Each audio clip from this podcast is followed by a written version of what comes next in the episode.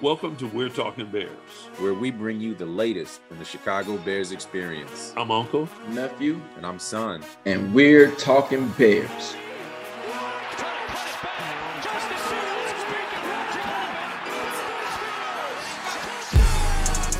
I'm there. Welcome back. Welcome back to We're Talking Bears. Week 11. Bears face the Detroit Lions, division leaders, in what seemed like a turning point uh, for the Chicago Bears this season until the end of the game. Um, but nice to have all of you here with us once again for the latest in Bears action. What's up, Unc? What's up, Cuz? How do y'all feel after this disappointing week 11? That's the right word right there. Disappointing. Man, feeling feeling feeling. Yeah, I'm not don't- sure. You know what? I don't have a definition for this. You know, lost his words. We Yeah. gotta, You know, it, it's, We need a new word. We need a new word. we need a new you know what? word. I, I said going into this, I had uh, uh, uh, had my expectations reasonable. I said I expected us. I wanted us to be competitive, and we certainly were, without question. We met that objective. Somewhere in that third quarter, I expected us to win. Okay, my expectations rose during that third quarter, and I expected us to win. As we approached five minutes left in the fourth quarter, I I wasn't not afraid because I, you know, we've seen our Bears self-destruct in the I first like fourth that. I quarter. like that. I wasn't not afraid. I like that. That wasn't was not afraid. but I still had a lot of hope. And then as we did that super long drive, uh, that that just ate the clock up. It was uh, it was it was good decisions. It was the right decisions. We played tough, um, and we kicked the field goal. And it seems like right after that field goal, um, you know, two things happened. I think when Justin was dancing on the side, you know, that was kind of like when Carlos Boozer talked smack to to Chris Bosh, or when many a player would talk smack to Michael Jordan. It, it's just like there's a time where you don't piss off a better team. You, you don't celebrate too early. You know, it's kind of like Atlanta Falcons against Tom Brady. You- Pops, I got one thing to say to You, you I got one can't to celebrate too early, but I'm, I'm gonna let you. I'm gonna let you go ahead.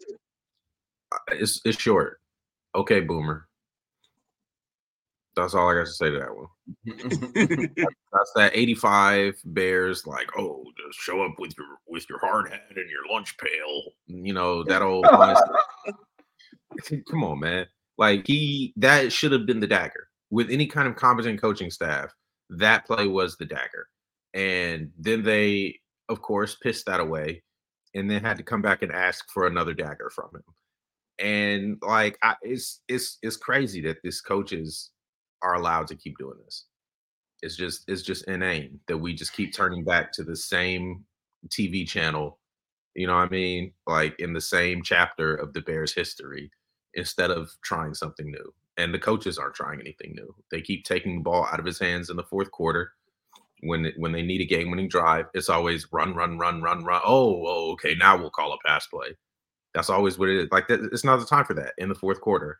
You have to you have to burn their timeouts and then you can just run the ball but we ran the ball multiple times and burned two timeouts 15 15 seconds off the clock and gained what one yard that doesn't put an nfl team away the the decision to kick the uh the field goal after going uh what was it run run run after justin fields' big run after that moment where he danced the decision to go run run run three plays back to back and then kick a field goal was like giving up. That you went from a you went from a uh, what was it a nine point lead to a twelve point lead. I don't know if Matt Eberflus does math on the sidelines, probably not, but that's still less than two touchdowns. I don't like he didn't he didn't actually move the needle at all with that field goal. There was no change to the situation of the game. So I, it's ridiculous that that Fields is now like, oh well, he shouldn't have been dancing. Like, yeah, okay, c- sure, but after you're able to to to make 11 of the best athletes on the planet look silly when they're doing everything in their power to stop you on a third was it third and 14 that he converted with a 30 yard run yeah he he deserves to be able to dance this is the only joy this man gets to feel as a chicago bear do not try to take that away from him stop no i'm, I'm going to say there's a time for that it's, it's called at the end of the fourth quarter you you you dance all you want, man. I want to see him run again, like in the 49ers game, run down the field like a kid and dive into the end zone, the whole team. I want to see that, but you got to finish. You got to finish. You know, uh, it's that act like you've been there since. Don't celebrate, you know, too early. You celebrate too early. Yeah. Atlanta versus Tom Brady. You celebrate too early. Oops! All of a sudden, let me stuff goes I, the wrong way. I can understand Atlanta, that. Atlanta celebrated at the half. They, I can understand they, that. They didn't celebrate at the half. Cook themselves. I can I can understand that from a from a loser's standpoint, right? Like hey, we we've been losers, man. We're, I mean, look, the worst defense out. in the NFL. But, see, but, but I think that's the difference, right? I think that's the difference. You can't have a loser mentality and then you project that onto your your players. Justin Fields, I don't think is. I think the Chicago Bears have been losing. I don't think that any individual player should be out there thinking that oh I'm a loser. Let me not let me not celebrate because we're liable to blow this game. 25 a 25 point lead at halftime for any professional that makes it to a Super Bowl game. What the hell are you doing talking about? Oh, we can't celebrate too soon. We're gonna blow the game. Why are we at 25 against the greatest of all time? That's what you're here for. I just feel like while while I can understand that sentiment, that's because you're scared. And like you said, it's not that I wasn't afraid. Yeah, you're scared. You think that somehow him dancing is going to awake the better player who must have been asleep this whole game for you to be in the lead. That's what it sounds like. Like you shouldn't be in this position, and as soon as you start dancing, you're gonna alert the guards and they're gonna come and get you. It's like no, no. And, and, while I, like I said, I get it. I, we all play sports. I get it. I understand. Don't wake the prison guards. Look, I understand. I get it. I totally get it. But that's from a standpoint where it's like, hey, if they knew what we were doing, they would beat us. You get what I'm saying? And I just felt like we played a we played an amazing game up until you get what I'm saying. Me personally, while I can understand what both of you are saying, because because I don't like the run, run, run play calls that they made sometimes on the offense, especially late in that game. But I also feel like the defense went from a good defense to a terrible defense in like a nanosecond because we were stopping them all day long. They literally the last two drives for them, we didn't stop any play that they did. Because like none, we didn't stop them at all. Like we didn't do anything. It was Jared Goff, right? Jared Goff is really good at throwing the ball between zero and 20 yards. And then at the end of the game, inexplicably, we backed off to, so that he had the whole underneath to work with. And we didn't play tight coverage right at the line of scrimmage. Forced Jared Goff to try to beat us over the top. And then in one play, we actually did let somebody run wide open, uh, Jameson Williams or whatever, for a 30 yard touchdown. But you got to stay up tight you got to keep pressuring him. You got to keep doing the things that have kept him off balance, doing the things that have forced him to make mistakes and throw the ball into tight windows because he doesn't have the time to to you know to sit back and process and try to pick you apart. But what we did instead, what Eberflus does at the end of every single close game, and what Luke Getsy does at the end of every single close game or game with a lead, and this is the reason Justin Fields has such a terrible win percentage, I would say, in my opinion, is because whenever we're up, their mindset is protect the lead. It's and and we talked about this, pops. I, man, back when Lovie was coaching, and we would have you know Ron Turner and all those offensive coordinators, and we would get up, you know, a good like you know 17 to three, 21 to three, and we'd be like, oh yeah, we gonna win this game. And then they would just let off the gas, and we like, you gotta. This is the NFL. You gotta put your foot on their throat and you got to choke them until the bell until the bell rings. And that's what our coaches just Getsy and Eberflus do not understand that. And every well, I mean, other you gotta you gotta you got a different. I mean, Lovie's era that was the right decision because you had Urlacher, Briggs, Tillman, Brown. And, yeah, but I'm saying other than the Super Bowl, over to the, the Super Bowl year, we lost a lot of games because we wouldn't put our foot on people's throats offensively. We would start. You mean other? You said other than the Super Bowl year. Yeah, because the Super Bowl year, it was just like we had Tommy Harris, Ogunleye, Mike Brown was healthy most of that, That year. was magic. It was, it was crazy having them all together. And then pieces started to kind of fall off. Tommy Harris would be injured, Mike Brown would be injured, and then he was gone. Uh, uh, we lost uh, who was off the line. The uh, worst was thing we did was get rid of the two. Tank Johnson had to go to jail or something over some firearm charges or some crap like that. It was all kinds of stuff that. going on. So like we would start losing pieces, and then we couldn't defensively hold up, even when we didn't put our But foot let- on. Let, let me let me let me let me toss this in. You talked about Jameson Williams. So Jameson Williams on the year had 101 yards receiving. Yep. He's a nobody. That's basically his whole career so we far. let him right. He's a hundred yard a season guy. And there's absolutely no excuse for him being wide open in the end zone. That's number one. Safety. Look, this is an easy cover. Just be near him.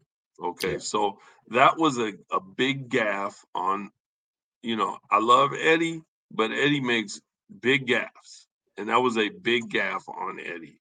Um, you know, you cannot at the same time he caught that pass. And our guy who's RT Scott, who's kind of our almost equivalent, he's better than Williams. Um, Uh, well, James yeah, Williams yeah, is he is, but he didn't play better.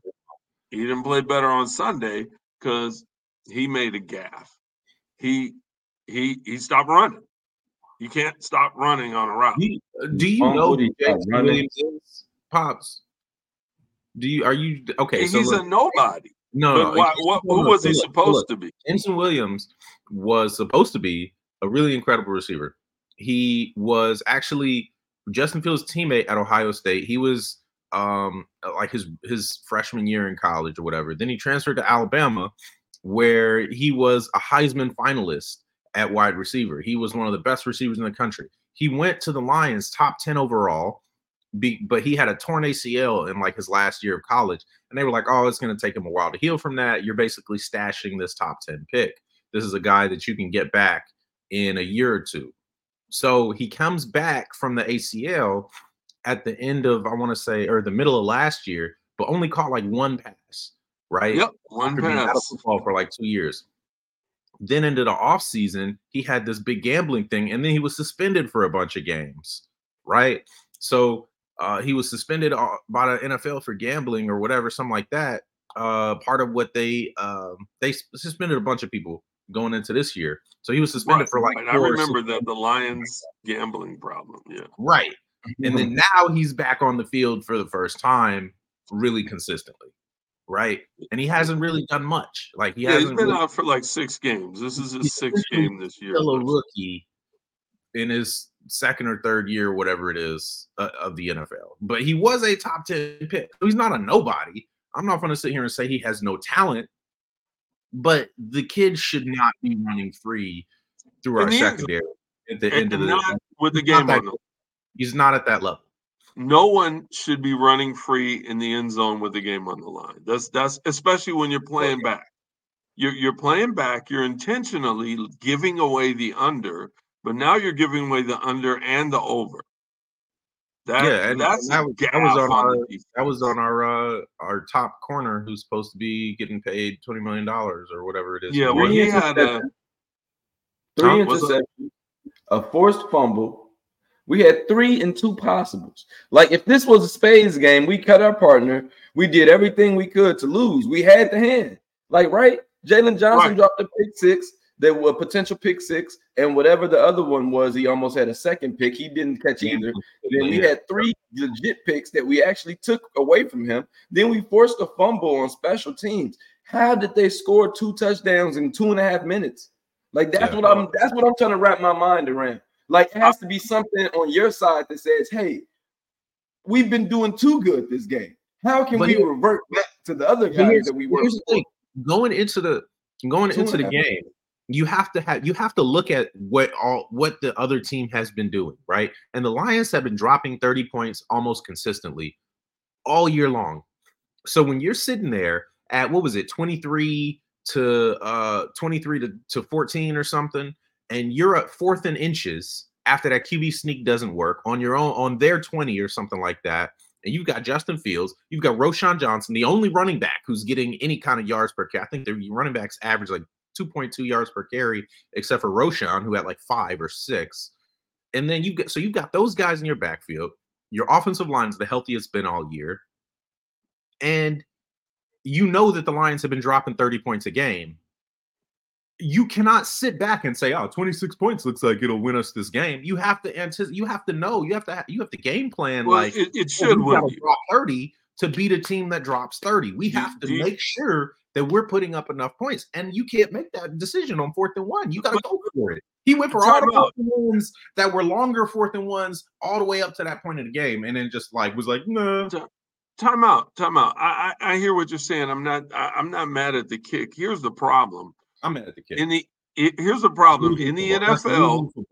Look, look, look. In the NFL, with teams up by 12 points in the fourth quarter, they're, the team up by 12 is 48 and 0 until Sunday.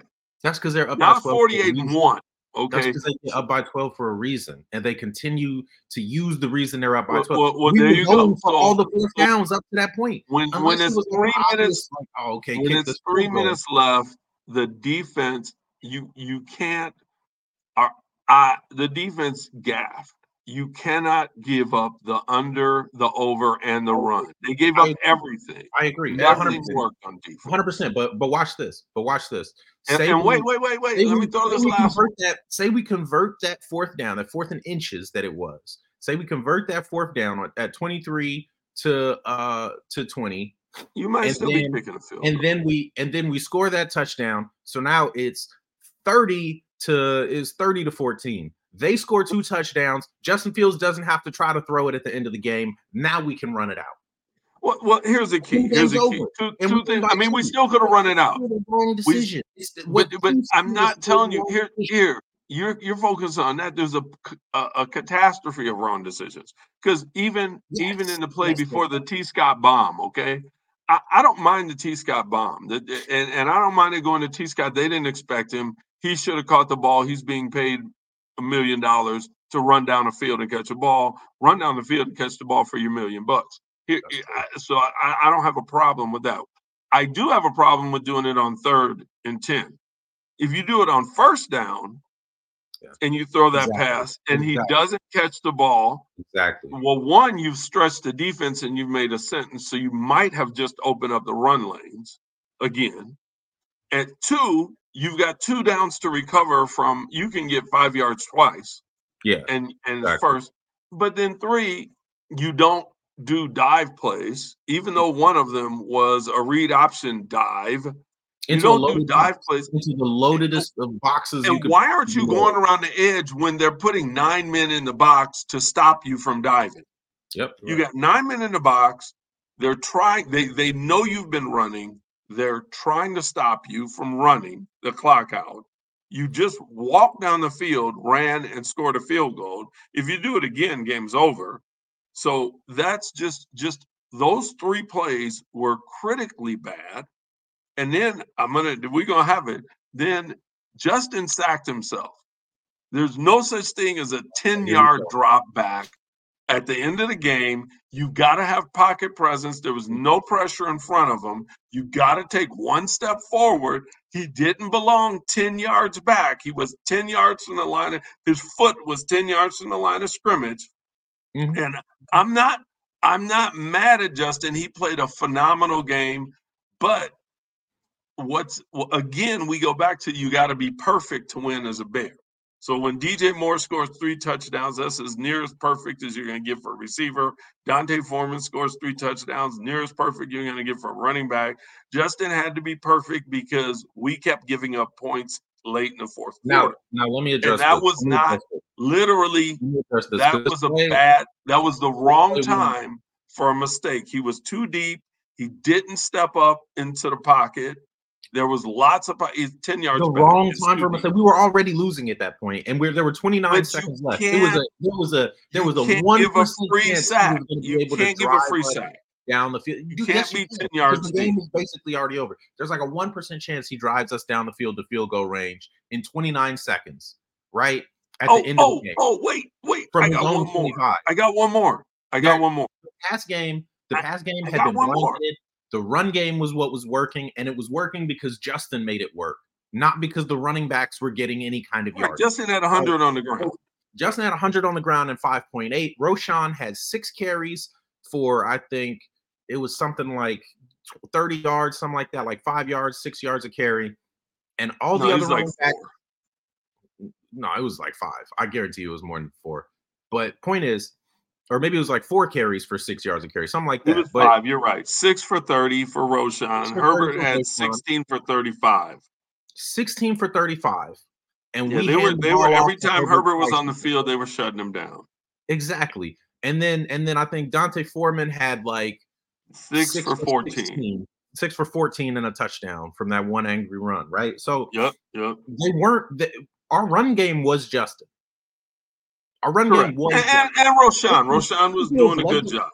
Roschon helped, but he was not our run game. Yeah. He helped, but he was not our run game. When we gave it to Roschon right at the end, he didn't get that first on third and seven, did he? He got yeah. six. Okay. Which is good. So, which is, is good. good. I'm not mad at Roschon, but we should have handed it to him a lot more. So the point yeah, of the yeah, you got to go with the hot hand. He was hot. Herbert wasn't. Shanahan system. Feed him. Put the ball to the hot back. Like Herbert, this is his first week back after messing up his ankle. You got to take it easy on him and let him slowly get back, trusting that ankle, making hard cuts, pushing off, and, and hitting the hole with power. But right now, this game, he wasn't doing that. He wasn't his normal self.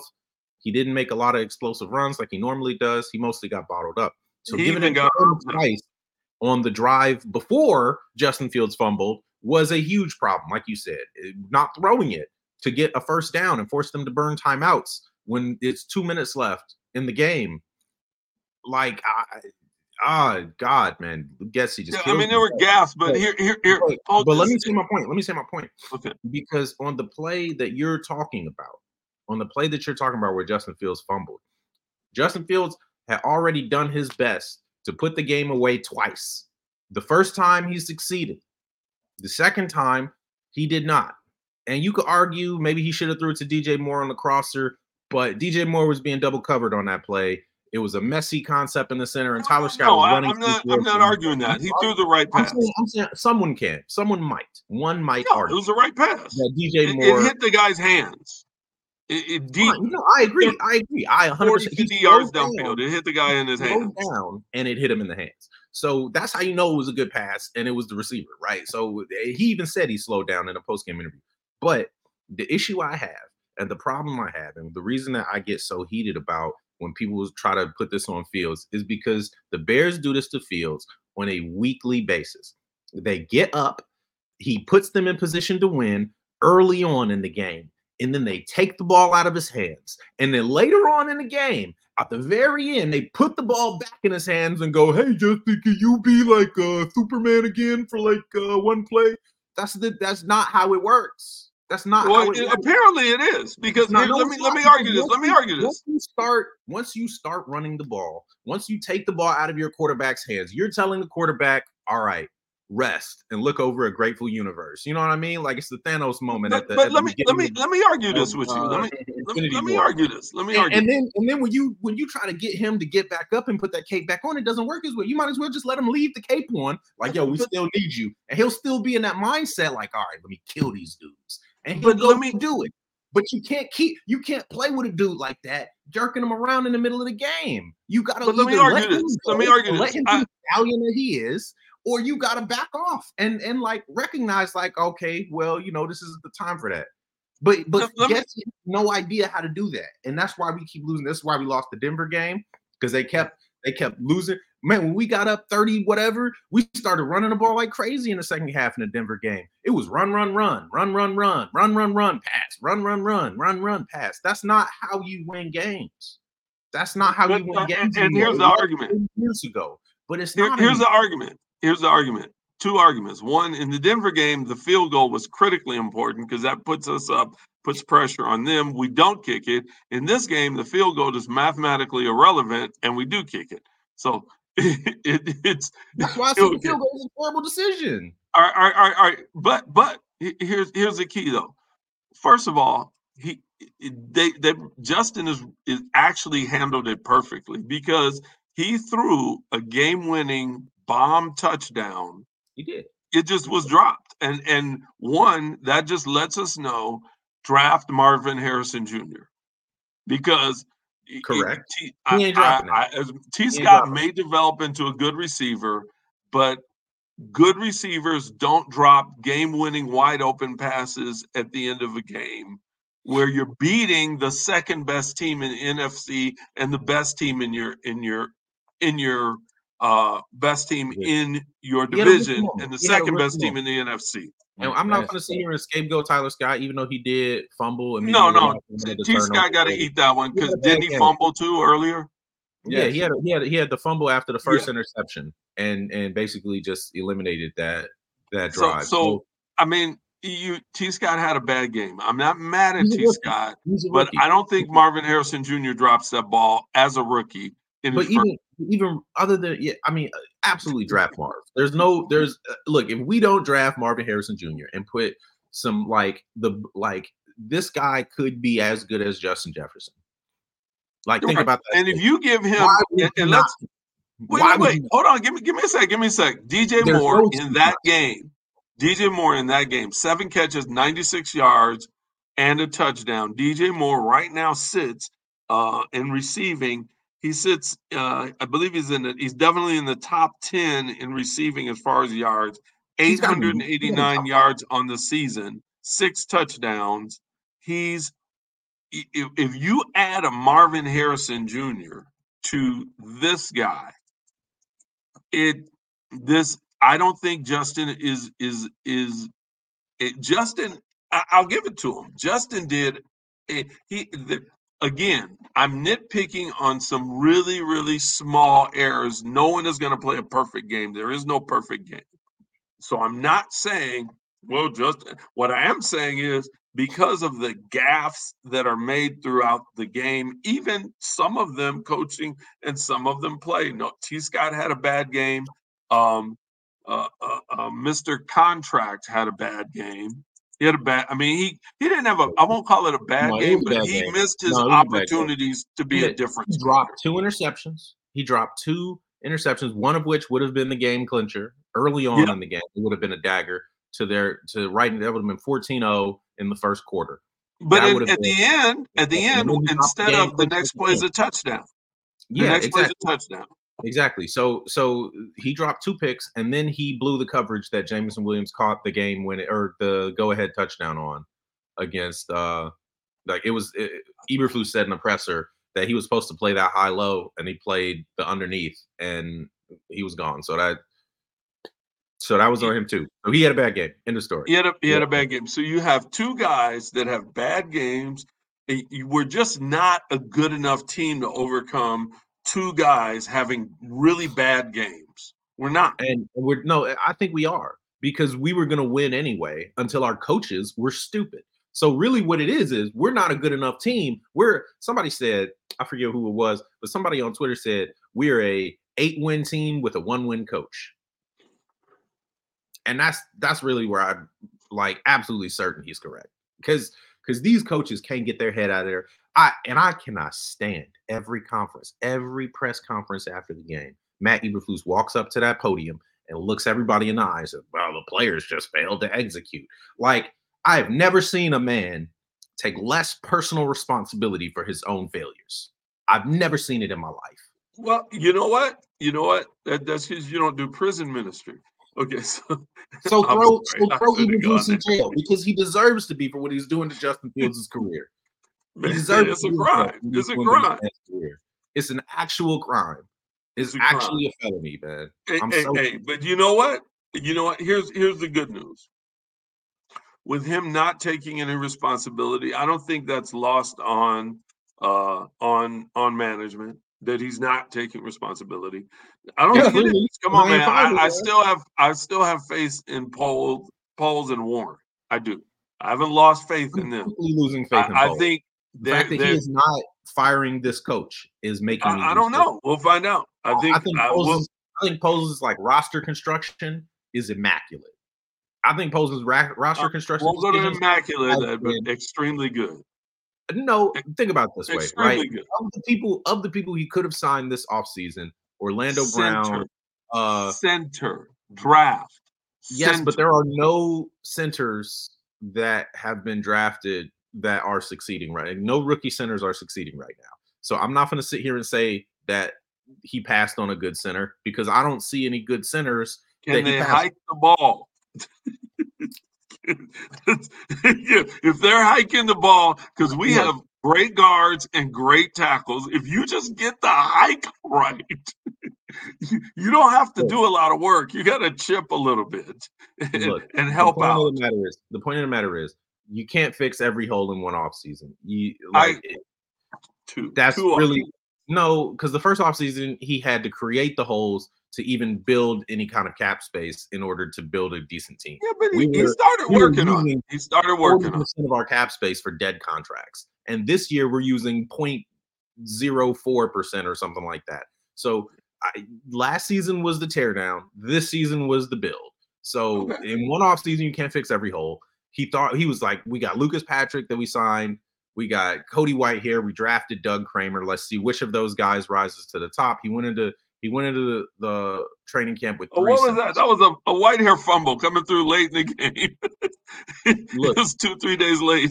so, so what I'm trying to say, so what I'm trying to say is his roster construction, the choices that he's made, other than other than the Claypool trade, right? I've been on board with just about every decision. And on the surface, the Claypool trade, Well, it looked like the right trade. People it do not like right for how it forced Aaron Rodgers out of the division, how it helped to force him out of the division, right? It, looked like That's the right trade. that they don't consider as much because Green Bay had offered their second round pick, and we offered a higher one to keep him out of Green Bay and keep a, a six four receiver who runs a four four out of Aaron Rodgers' hands. Right. Okay, that's that was valuable in and of itself. Now, I'm uh, not mad at. I'm not mad at that. did it turn out not to be a good trade? Yes, obviously it did, but it's not the the all time stinker that everybody Right. claims. And, and I like the fact that he went ahead this year. He traded the second round. He grabs Montez Sweat. Um, and Montez Sweat proved to be the man that we traded for. I mean, he has Yeah, no, he changed the knew- front of our defense. But He he, is- was he is- he is before we made-. It was just crazy that he was available. That's really what it was. It was insane that Yeah, he was available. I mean, it was Washington's a little nuts, but they're retooling.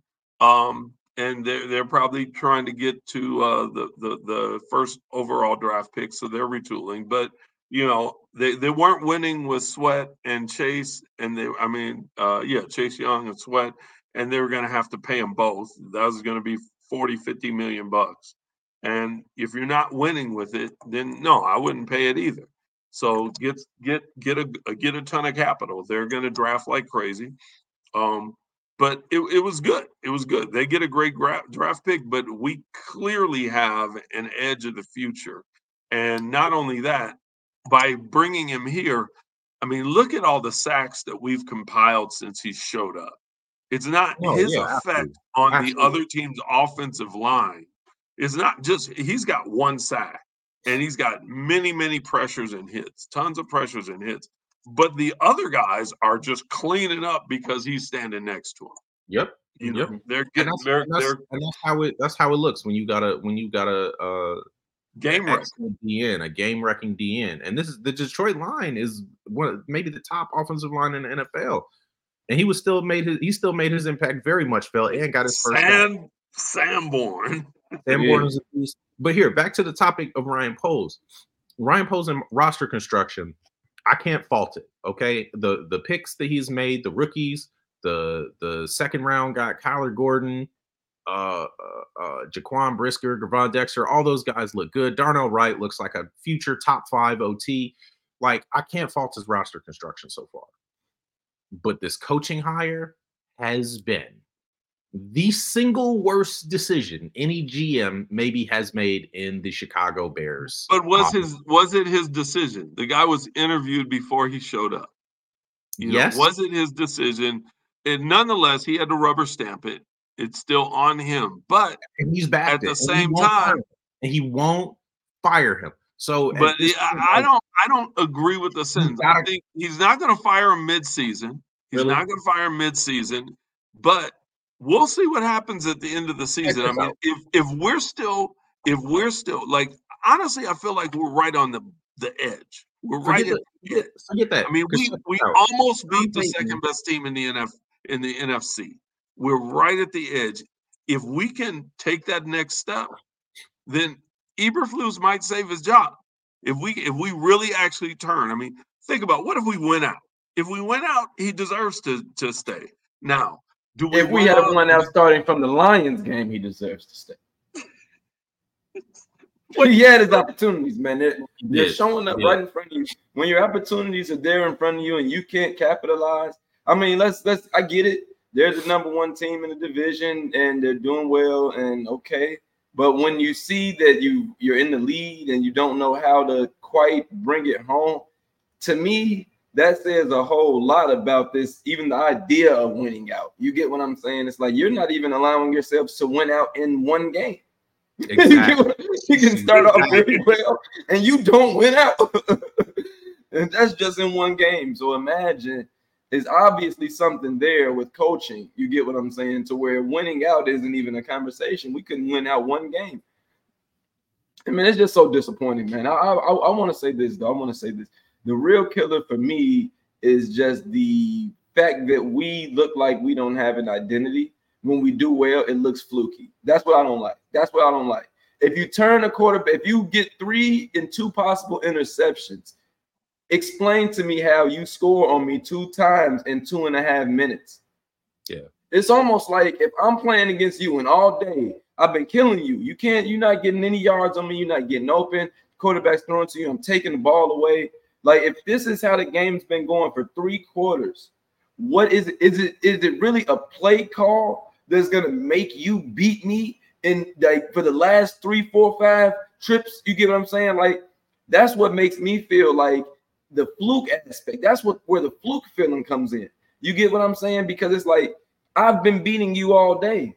I've been beating you all day. We should know at this point what we need to do to continue to win this game and to and to secure a victory. Well, and for sure, I we're think, not able think, to do that. I think you're dead on. But think about what happened. We were we had their run game locked down on the ground, they were. Uh, we had hold both Montgomery and Gibbs together under hundred yards, by uh, right before they made that run at the end. The first thing they did, we started getting gaffed on the run, so we changed our defense and our defensive looks enough that now we opened up the run game. They were getting ten yards of pop in the last four minutes of the game. And and that's where so we we you're right we took our identity and we dumped it.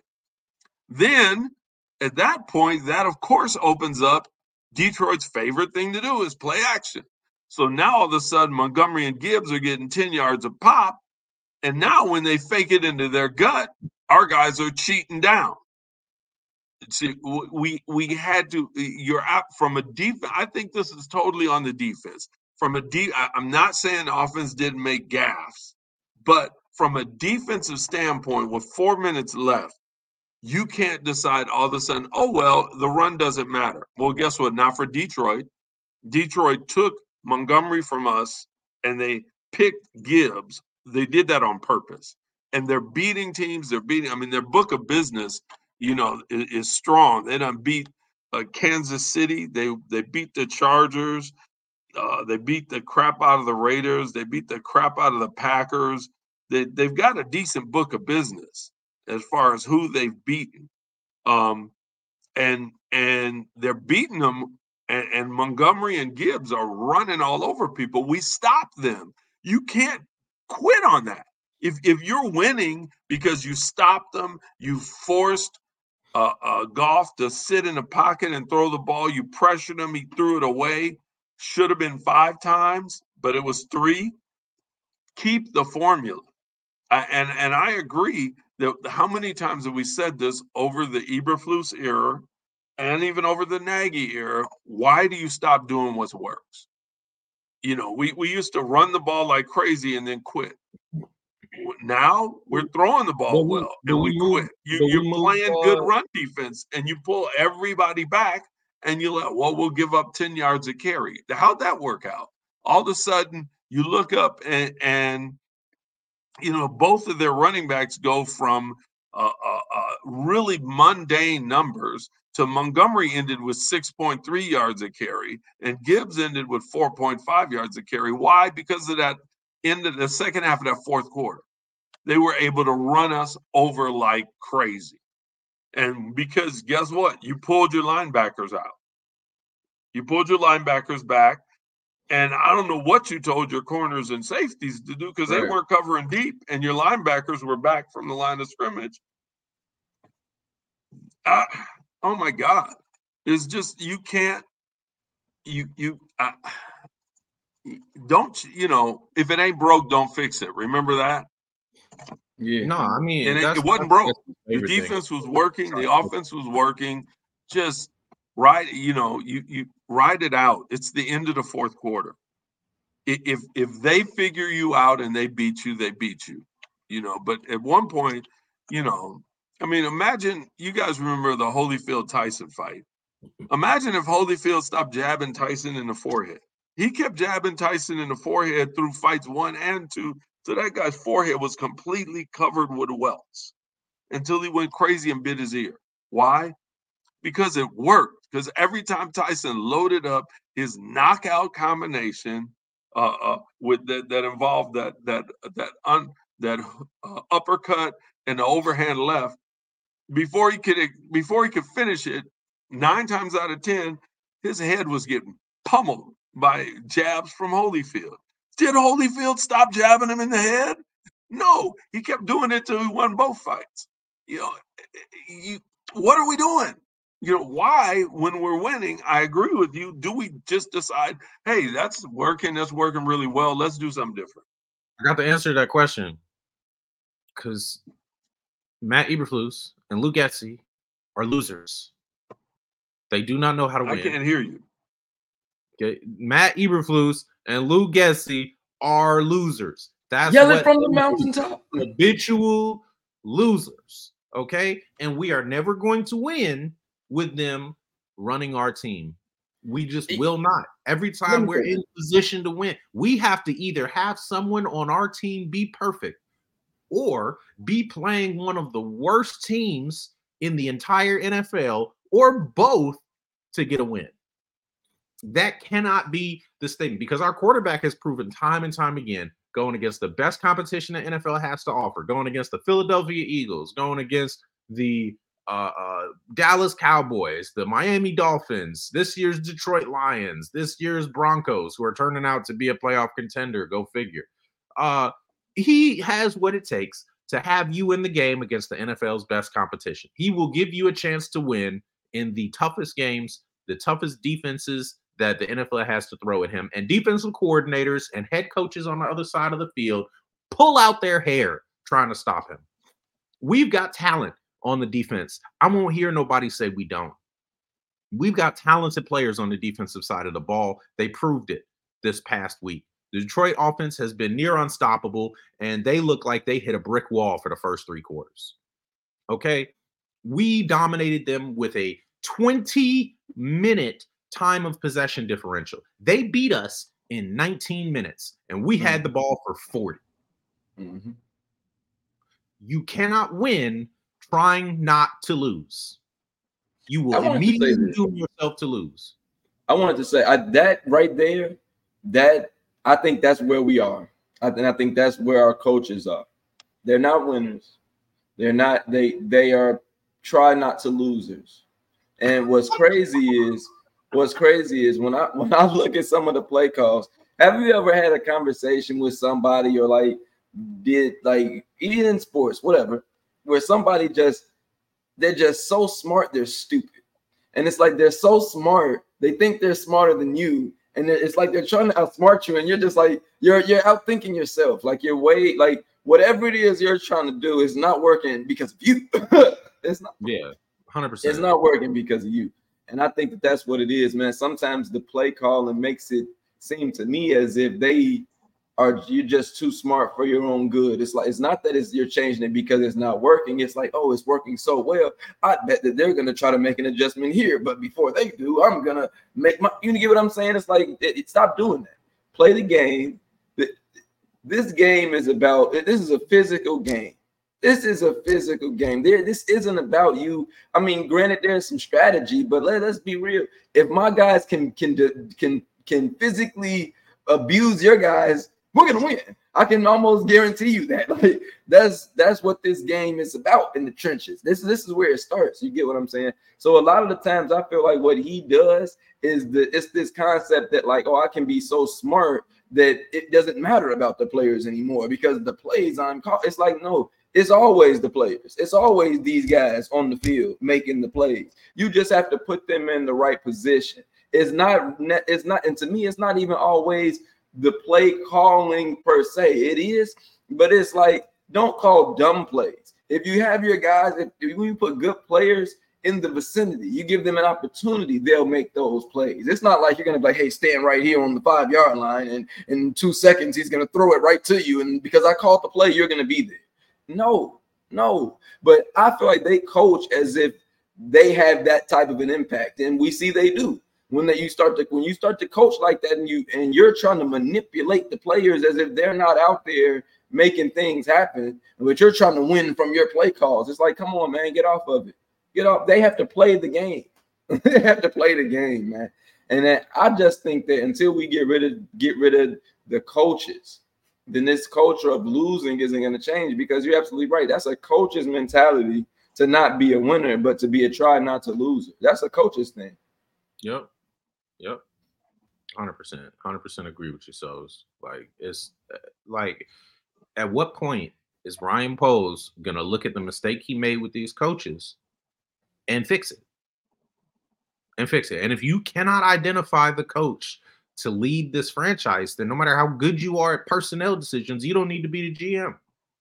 If you cannot look at the only thing that's keeping this team uncompetitive right now, because it ain't talent on the field, that's been made obvious. We just held, we just went blow for blow with one of the best teams in the NFC. So that means the only reason we're not one of the best teams in the NFC is because of them dudes on the sideline making decisions. Mm-hmm. Because the talent is clearly there. Maybe it was the Montez Sweat trade that elevated our defense to that level. Sure. But from what I saw, our defense was giving up 14 points a game before we had Montez Sweat for the last couple games. Our our often our defensive coordinator changed, and suddenly our defense got it way better. Crazy how that how that coaching made such a difference of just the details of the defense. Matt Eberflus is a good defensive coordinator. I'll get that to him. He's a terrible head coach. His play calls when the games are on the line are atrocious. His decisions, his clock management when the game is on the line, oh my God, his use of timeouts drives me crazy. Drives me absolutely freaking nuts. I done seen so many times this year, uh, like a, a clock rundown and a delay of game happen because the, the offense couldn't get set or whatever, and we let ourselves go to first and 15 on, on critical drives, and he won't use a timeout in the first half to fix that. Like, uh, and then this this week, he finally did it early on. We were about to get a delay game, and then he used the timeout correctly, and we don't get the delay game, and it worked out great. And then there was another situation, the exact same situation happened on a first or second down, and there was all kind of miscommunication about the snap. And then he didn't call a timeout, and it was still the first half. Like, wh- what are you saving them timeouts for, man?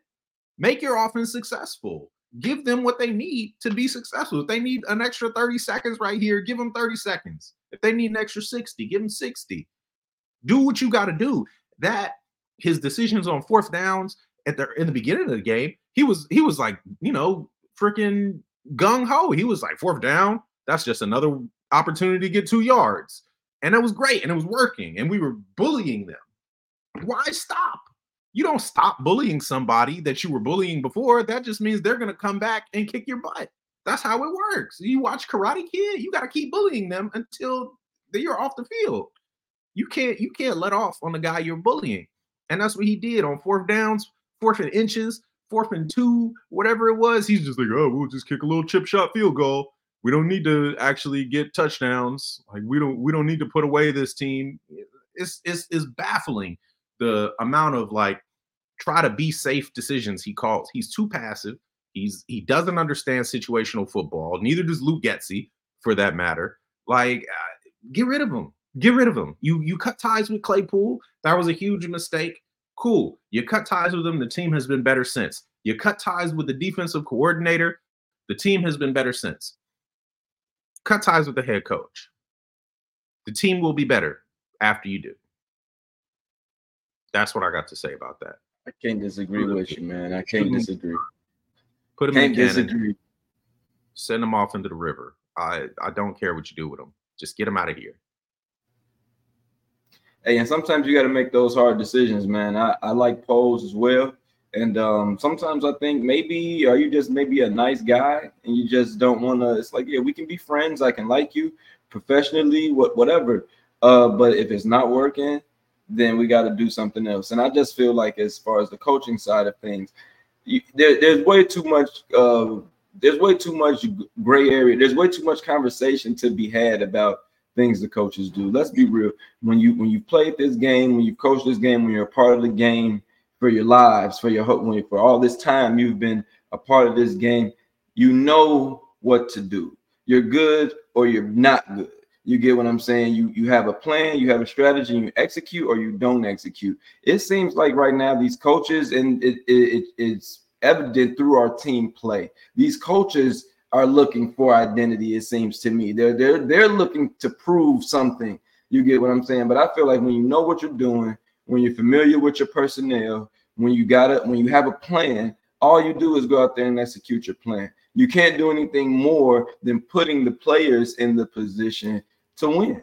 You get what I'm saying at the end of the day. So I feel like like when we play sports, you don't go out there and think like, oh, I let me make sure I do the right thing. It's like you know what to do. You already know what to do. If you lose, it's because you just didn't execute what you were supposed to do. All this extra conversation that we're able to have to me is indicative of the fact that our coaches don't have they they don't know what they're doing. They don't. If you had the you have a plan, you come out there, put your guys in position. If they win, they win. Then you can sit back and say, "Oh, the team didn't execute." You get what I'm saying? They failed to execute. But right now, you're they're blowing in the wind. They're all over the place. You don't know if we're gonna come out and do what's working, if it's gonna work this time, if we're gonna change it up and try to catch somebody off guard, being a team we're not. I, I don't know what to expect from them, and I think that's really where our team is right now because they don't know how to go out there and say, hey, this is what we're going to do. Because I've watched this game for so long, I've been a part of this game for so long. I know this is what we should be doing out here. Let's get to it. You get what I'm saying? And, and at the end of the day, that's all you can do. And Poles needs to see when that's not working, when they don't have that vision, it's time to go another direction. Yep, hundred percent. And it's eh, it's crazy that they're so willing to to cut ties and, and cut mistakes with other with players, but won't see that the players can only go as far as the coaches take. There you go. Right. And and you're you got you got all this consternation about oh is Justin Fields the guy of the future? And there has been a very clear disconnect with Luke Getsy and his way of play calling and offensive design and Justin Fields and what he wants to do as the quarterback of this team. And it's like if you're if you're wondering if if Fields is the right quarterback for the team, then the question should then be who is the right offensive coordinator to maximize him? If you if you even want Fields to be the quarterback, then the question should be who is the right offensive coordinator? Because I'm gonna say this.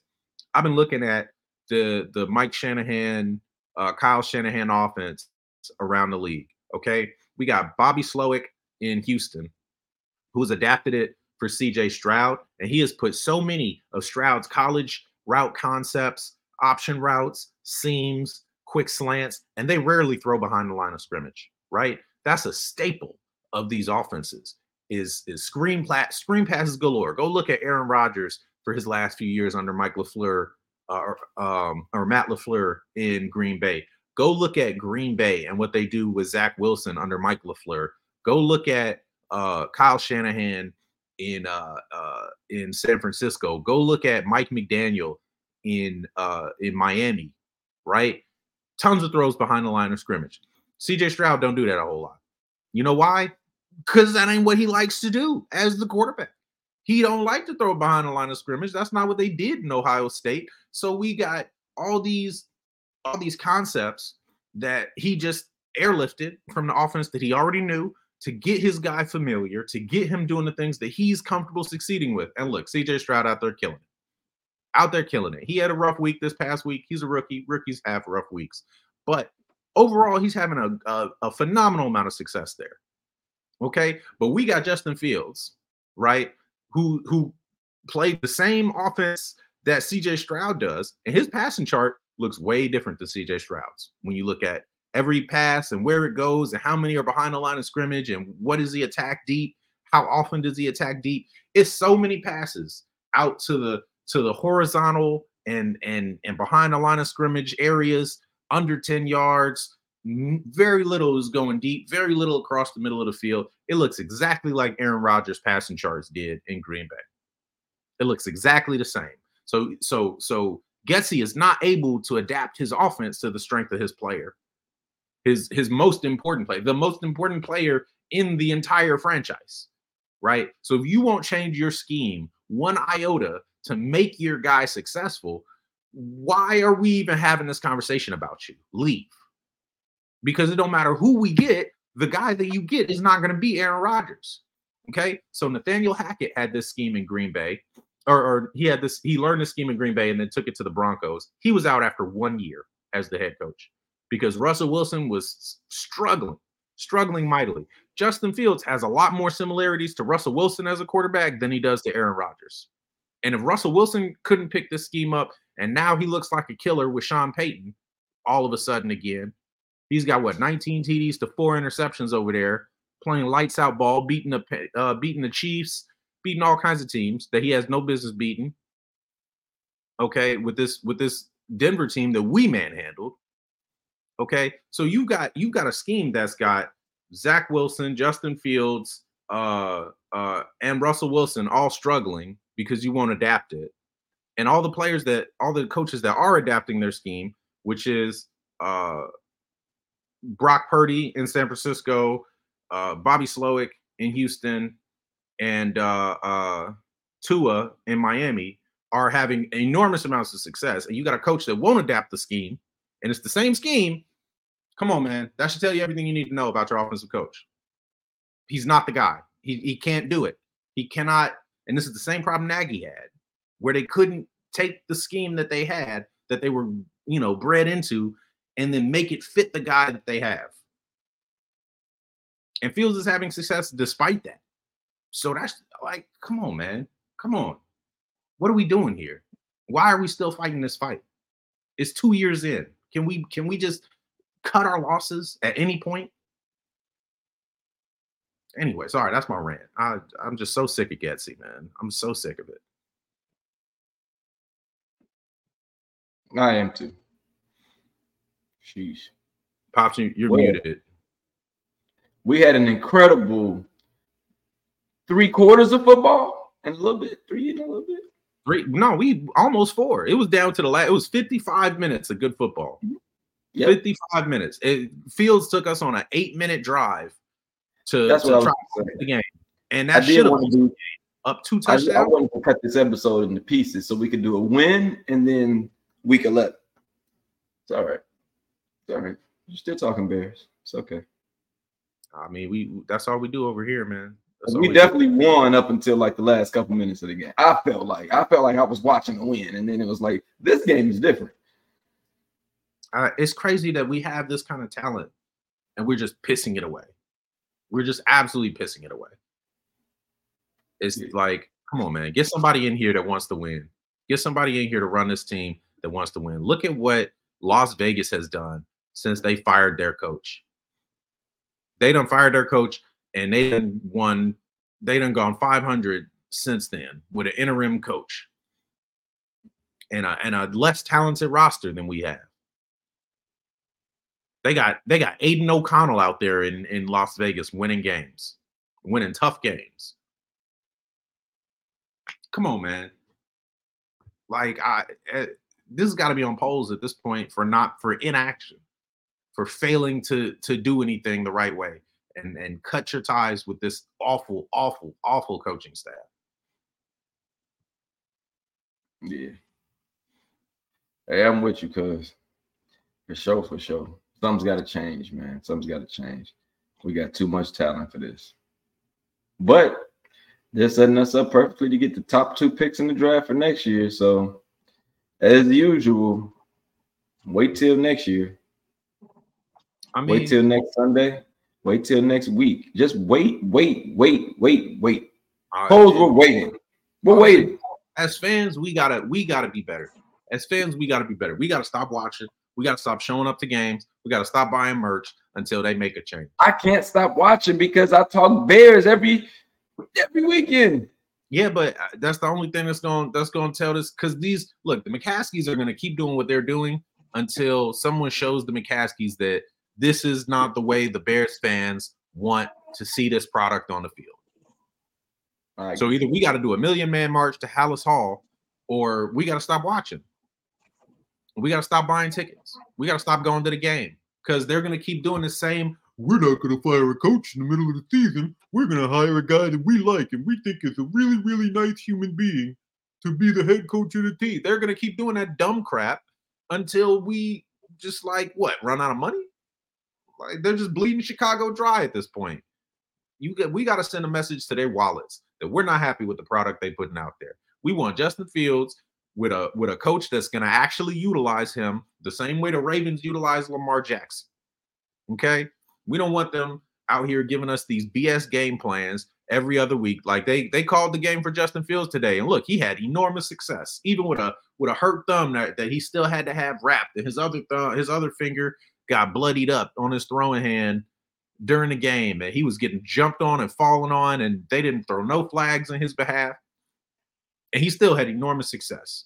And they still found a way to hang him out to dry. And we don't like that. And we have to send a message to the to the McCaskies. We don't like what they're doing to our boy. And if they don't hear it at that point, uh, come on, man. Come on, what are we supposed to do? What we supposed to do as fans? We got to send a message to their wallets. That's really what it comes down to. Yep. You got anything to say about that, Pops? Because I know you've been supporting this team financially with your own money for a lot longer than us. No? All right. Well, I'm son. I'm nephew. He's and uncle. We're, we're talking bears.